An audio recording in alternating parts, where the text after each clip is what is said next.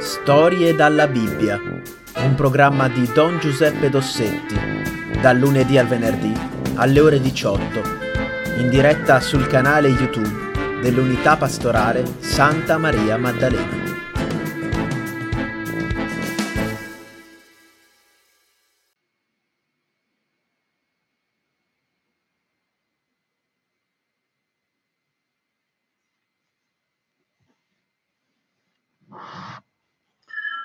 Ecco, allora ci troviamo ancora, grazie a Dio, in questo appuntamento così bello per me, ma spero anche per voi, perché ci troviamo attorno alla parola di Dio. Parola di Dio che eh, San Pietro dice è una lampada che brilla in un luogo oscuro. Beh, insomma, un po' di oscurità c'è, ecco, con questa epidemia, la tristezza che questa epidemia genera, ma Ecco, la Sacra Scrittura ci riempie il cuore di speranza, di gioia. Ecco, quindi lasciamoci illuminare anche questa sera dalla lampada della Sacra Scrittura e riprendiamo il nostro discorso su Mosè e sulla storia degli ebrei in Egitto e poi, dopo la liberazione, nel deserto. Dove eravamo rimasti la volta scorsa? Eravamo rimasti sul monte Sinai, quando il Signore rivela il suo nome a Mosè e gli dice guarda, tu vai dagli israeliti e poi vai dai, da Faraone e di a Faraone che deve lasciare andare libero il mio popolo. E qui c'è questo dialogo, questa, questa contrattazione tra Mosè che non ne vuole sapere di andare dal Faraone, lo capiamo, insomma andare da Faraone capo dei capi, l'uomo più potente della terra, per dirgli devi lasciare andare libero il popolo degli schiavi. Una cosa, una pretesa un po' grossa. Il Signore rivela a Mosè il suo nome. Il mio nome è Io sono, cioè sono il presente. Non avrete neanche bisogno, non, avete, non, non mi avete invocato. Ecco, non sono qui perché voi mi avete chiamato ma perché la mia natura è quella di essere il presente. Eh, l'amore è sempre presente. E allora a questo punto Mosè deve andare, si lascia convincere dal Signore che gli dice io sarò con te e parte, scende in Egitto e la prima persona che incontra è suo fratello Aronne. Il Signore gliel'aveva detto, guarda che mh, mm, tu eh, hai paura? Va bene, ecco, ma ti darò un aiuto, tuo fratello, tuo fratello sa parlare ecco, e ti aiuterà nella, nel convincere gli, gli israeliti e poi ti convincerà, ti aiuterà anche quando dovrai andare a parlare con. Che cosa succede? Succede che Mosè convoca, Mosè e Aronne convocano gli israeliti e Mosè dice mi è apparso il Signore, il Dio dei nostri padri e ha detto che ci libererà. A questo punto voi immaginate la reazione degli ebrei che dicono ma insomma eh, che cosa hai visto? Ecco, noi non abbiamo visto niente, noi quello che abbiamo visto noi sono le fruste dei nostri aguzzini, ecco, quindi non venirci a raccontare delle storie. E non credono. Ecco, pensate un po' alla solitudine di Mosè e di Aronne ecco, in questa situazione.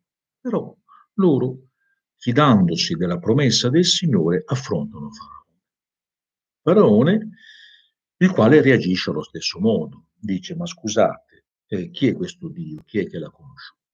Io conosco gli dei d'Egitto, quelli sì che sono potenti. Il vostro Dio, eh, il vostro Dio è un Dio degli straccioni, ebreo in, nel linguaggio delle, eh, dell'epoca significava lo straccione, il, il profugo, eh, la persona eh, di poco valore. Ecco. Quindi voi dite il, il, nostro Dio, ma è il Dio degli straccioni, non è il Dio potente come i nostri dei.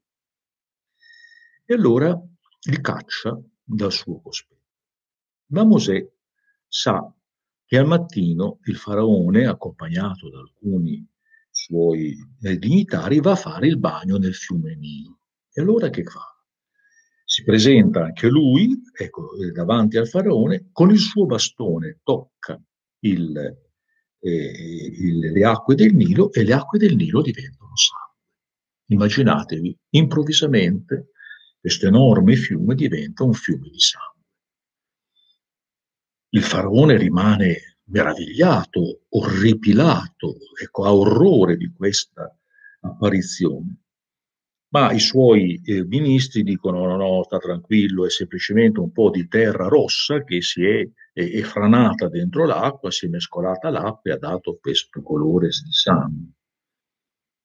In realtà non è così, ecco perché poi anche eh, quando scavano, gli, gli, egiziani scavano per trovare l'acqua e l'acqua è acqua macchiata di sangue, ecco. Però il faraone che crede ai suoi ministri e dice ma andate via, ecco cosa volete dimostrarmi con questo? Io rimango del mio parere, gli ebrei rimangono qui a lavorare. Il giorno dopo, di nuovo, Mosè si presenta. All'ora eh, del bagno del faraone, tocca con il suo bastone le acque del mare e quest- de- del, del fiume e a questo punto saltano fuori dal fiume migliaia, milioni di rane. E ci sono rane in tutto l'Egitto. Ecco, uno apre il coperchio della pentola, ci sono le rane in mezzo alle, alle, alle cibarie, eh, uno va a letto, si trova eh, delle rane dentro al letto, oh, che schifo, e rane dappertutto. E di più poi queste rane muoiono e quindi si, cor- si corrompono una puzza che non finisce mai. E allora il faraone incomincia a capire che c'è qualcosa di serio. Però l'idea di lasciare andare via i suoi schiavi non gli va, non gli va assolutamente e quindi dice vabbè potete andare in alcuni, no? Andiamo tutti. Sì, potete andare ma lasciate i vostri bambini qua. No, i nostri bambini verranno con noi.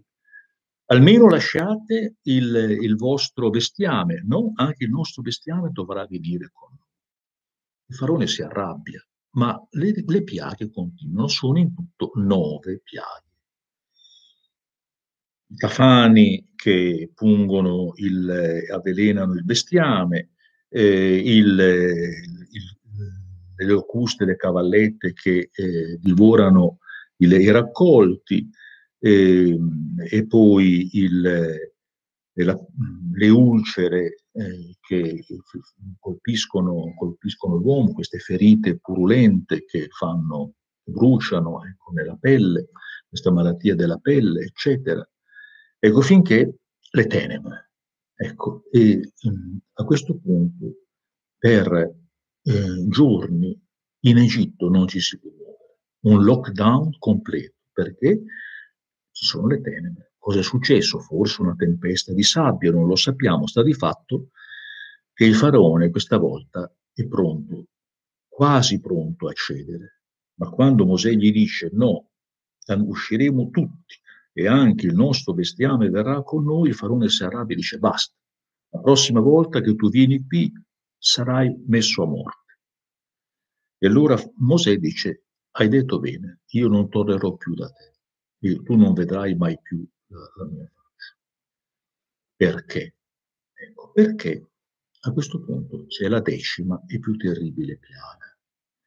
Però prima di affrontare la decima piaga, io vorrei eh, un attimo ritornare alle piaghe eh, d'Egitto, alle altre nove, perché alcune di loro ecco, sono molto interessanti, hanno un valore simbolico, cioè ci vogliono dire qualcosa. Prendiamo la prima piaga, quella del sangue. Ecco, cosa vuol dire eh, la piaga del sangue? È come una restituzione. Questo, il, il, faraone, i potenti, ma anche adesso, eh, tante volte, i potenti della terra che cosa fanno? Ecco, versano il sangue degli uomini.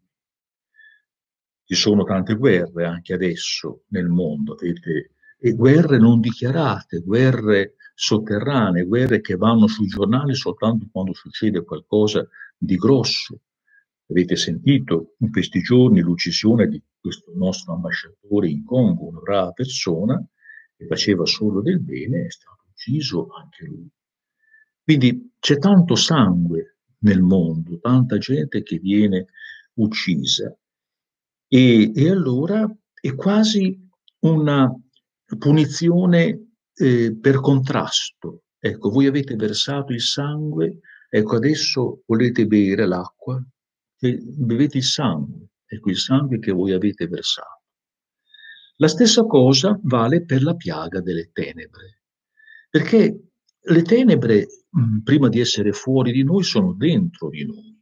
Ecco, quando l'uomo si comporta male, quando gli uomini non eh, seguono la via dell'egoismo, ecco, che cosa c'è nel loro cuore? C'è il buio.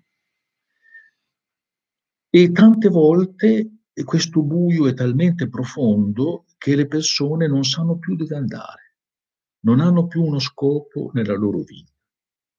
Ecco, e il popolo di Dio invece ha la luce, eh, ha la luce dentro, non una luce che ha acceso lui, ecco, ma la luce della parola di Dio e per noi cristiani la luce che è Gesù. Dice l'Apostolo Giovanni all'inizio del suo Vangelo, è un grande artista, e dice così, ecco, che eh, le tenebre erano nel mondo, ecco, eh, venne la luce, la luce vera che illumina ogni uomo. Le tenebre vollero soffocarla, ma non ci sono riuscite. Qual è questa luce? Di Gesù. E allora le tenebre indicano qual è la condizione degli egiziani, la condizione degli uomini presuntuosi, degli uomini che vogliono eh, appunto dirigere la loro vita con le loro forze. Eh, c'è tanta tenebra, dobbiamo andare alla luce, la luce di Gesù. Va bene, detto questo, passiamo alla, all'ultima piaga. È una piaga terribile e il Signore lo sa. Infatti, infatti dice a Mosè, vedi, per me voi siete dei figli, il popolo di Israele è il mio figlio. E Faraone cosa vuol fare? Vuole uccidere il mio figlio, vuole uccidere il mio popolo. E allora io ho cercato in tutti i modi di persuaderlo, di fargli cambiare idea, di lasciare partire il mio popolo, dare la libertà al mio figlio. Non ha voluto. E quindi ormai c'è un'alternativa secca, eh, o, o, suo figlio o mio figlio. Quindi eh, lui vuole uccidere il mio popolo e io invece ucciderò il suo popolo, anzi, più precisamente, i primogeniti. I primogeniti di ogni famiglia dovrà morire, ecco perché solo in questo modo il faraone capirà che deve lasciare libero, deve restare la vita, non solo la libertà, ma deve dare la vita a Dio.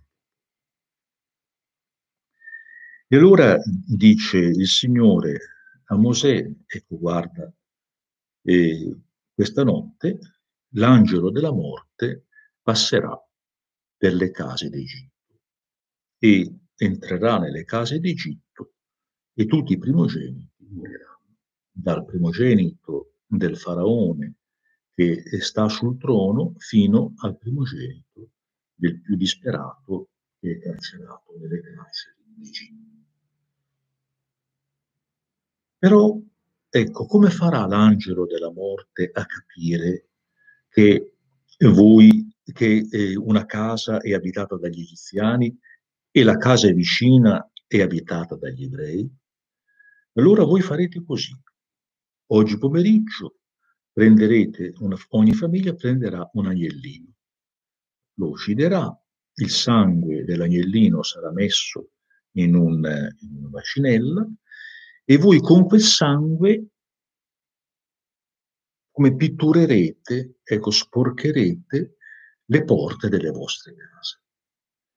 Quando l'angelo della morte eh, questa notte, a mezzanotte, passerà per le case d'Egitto, vedrà il sangue, capirà che quella è una casa degli ebrei e non entrerà. Il sangue dell'agnello salverà la casa, la famiglia degli ebrei. È molto interessante molto interessante, perché vedete la vita della, degli ebrei, la vita del popolo di Dio, viene eh, salvata dalla morte dell'agnello. L'agnellino con il suo sacrificio salva il popolo degli ebrei. Il sangue dell'agnello fa sì che il popolo, la famiglia degli ebrei possa vivere.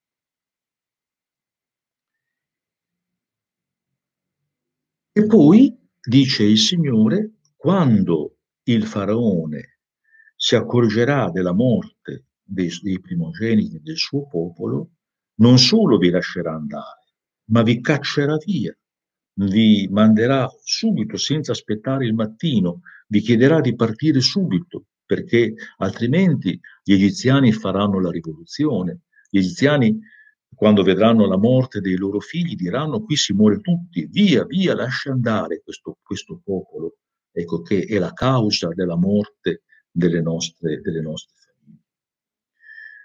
E allora dice, eh, dice eh, il Signore a Mosè, voi dovete essere pronti, pronti per affrontare un viaggio lungo, non potete partire digiuni. E allora preparate un pra- una cena molto rapida, ma ave- dovete avere già eh, le, l'abbigliamento da viaggio, quindi i sandali non a piedi nudi, ma con i sandali ai piedi, con una cintura che vi, vi, stringe ai fianchi il vestito, vi permette di camminare, un bastone per appoggiarvi durante il viaggio e poi preparate i vostri bagagli perché, ecco, prima del, dell'aurora dovrete partire. Come farete a mangiare? Cosa mangerete? Beh, mangerete la carne dell'agnello, però dovete, proprio perché c'è fretta, ecco, dovrete eh, questa carne cuocerla nel modo più rapido, non certamente bollita, ecco, ma arrosto, scottata al fuoco, è il modo più rapido di cucinare la carne. E poi per il pane, il pane non ci sarà il tempo per fare lievitare il pane. E allora voi sapete cosa vuol dire lievito, ragazzi? Eh, adesso magari una piccolissima lievito è una polverina che fa sì che il pane, la pasta del pane si gonfi. Ecco perché il pane che noi mangiamo è soffice, proprio perché il lievito lo ha fatto gonfiare. Però ci vuole un po' di tempo, soprattutto allora. Con i lieviti che ci sono oggi si fa prima, ma allora ci voleva mh, mm, la notte. Infatti l'impasto veniva fatto la sera, veniva lasciato lievitare nella madia, questo mobile, una specie di cassa con cui il, la pasta veniva lasciata, il pane si lievitava e quindi voi non avete tempo. E allora questa pasta fate delle focacce eh, sottili, come le piadine no? che mangiamo anche noi, fate delle focacce sottili, le mettete su una piastra scaldata al fuoco e mangerete questo pane senza lievito che si dice pane azimo, pane azimo, che vuol dire senza lievito. E così fanno gli ebrei. Mangiano questa cena rapida che è l'ultima cena che faranno in Egitto. Questa, eh, tutto questo dobbiamo fermarci un attimo, ecco, perché tutto questo spiega alcune cose. Vi ricordate come Giovanni Battista chiama Gesù? C'è una bellissima pagina del Vangelo in cui Giovanni Battista sta conversando con alcuni suoi discepoli passa Gesù. E Giovanni Battista lo indica ai suoi discepoli. Come lo indica? Dice, ecco l'agnello di Dio che toglie il peccato del mondo. A questo punto voi capite perché Gesù, Giovanni Battista chiama Gesù l'agnello di Dio e fa riferimento proprio a quella storia lì, alla storia che abbiamo raccontato. Cioè eh, mh, Gesù è l'agnello di Dio perché? Perché con la sua morte salva noi peccatori. Noi schiavi non dell'Egitto, ma schiavi del peccato, schiavi del demonio.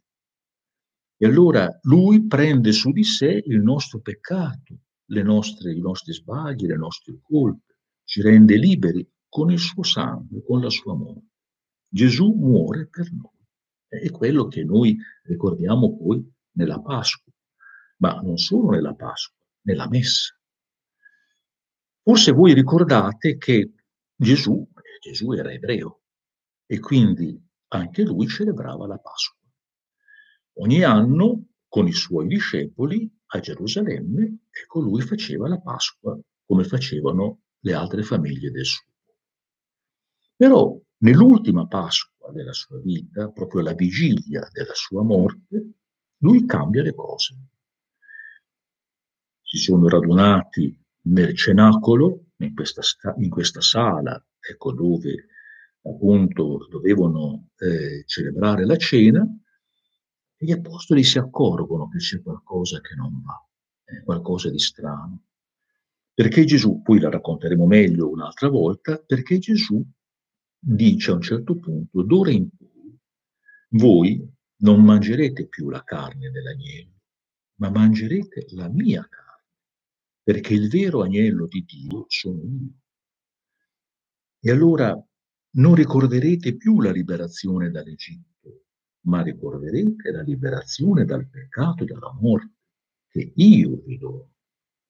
E allora prendete e mangiate, prendete e mangiate la mia carne rappresentata da questo pane. Egli ha in mano il pane, questa focaccia di pane senza lievito, la spezza, ne dà un pezzettino a ciascuno e dice prendete e mangiate. Questo è il mio corpo che viene offerto in sacrificio per voi, perché io sono il vero agnello. La stessa cosa fa con il vino e con gli ebrei. Poi quando celebravano la Pasqua eh, usavano il vino per rappresentare la gioia della liberazione. E allora eh, Gesù dice, prendete, bevete, questo è il mio sangue.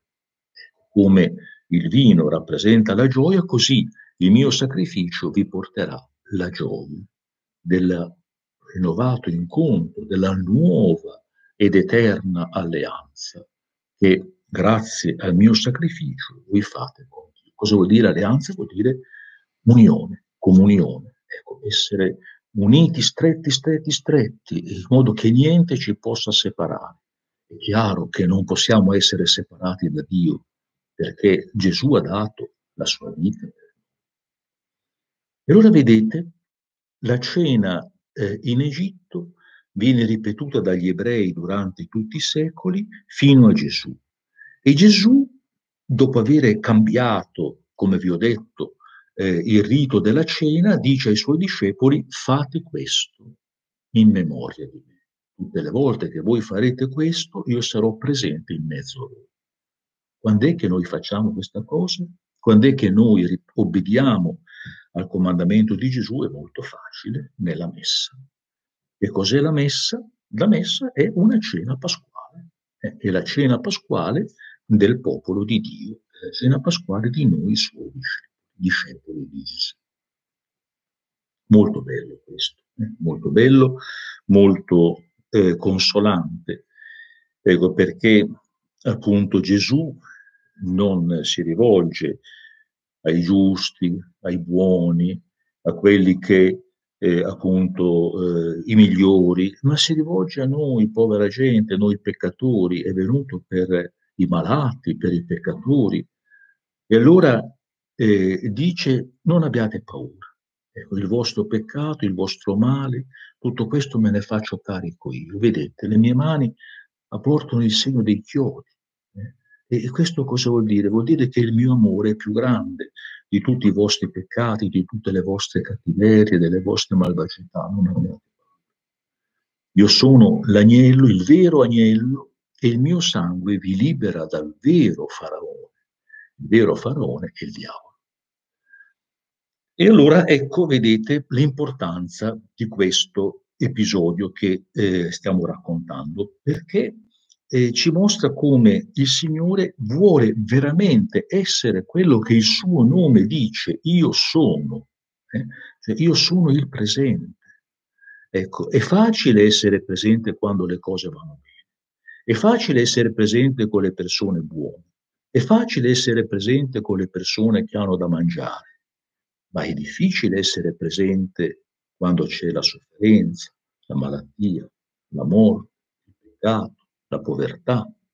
E io, dice il Signore, sono lì, sono lì, ho voluto. Ecco, anch'io essere come gli uomini che soffrono, addirittura ho voluto anch'io avere, soffrire la morte dell'uomo, perché grazie a me ogni uomo, tutti gli uomini possano essere liberati dall'Egitto e vivere, passare, ecco, attraverso il Mar Rosso ed entrare nella libertà di figli di Dio. Allora, è questo il tema della prossima, della prossima volta, perché appunto, riprendendo il filo della nostra narrazione, che cosa succede? A mezzanotte l'angelo della morte passa, il, eh, vengono eh, di fronte a quando gli egiziani si accorgono che i loro figli primogeniti sono morti, fanno la rivoluzione. Vanno da Faraone e dicono: manda via gli ebrei, qui si muore tutti. E allora il Faraone manda i suoi ministri da Mosè e dice: presto, fuori, tutti, subito. E allora suona il grande corno, e lo shofar, che è un grande, lunghissimo corno che viene usato dagli ebrei per annunziare i momenti più importanti della loro vita, suona il corno ed è il segnale della liberazione. Tutti, da tutte le case d'Egitto, gli ebrei partono verso la libertà. Ne parleremo la prossima volta. Intanto io vi auguro una buona serata che il Signore vi benedica e soprattutto che voi possiate eh, rendervi conto di quanto il Signore ci vuole bene, Lui che è l'agnello di Dio. Buona serata a tutti, a voi e alle vostre famiglie e ai vostri genitori.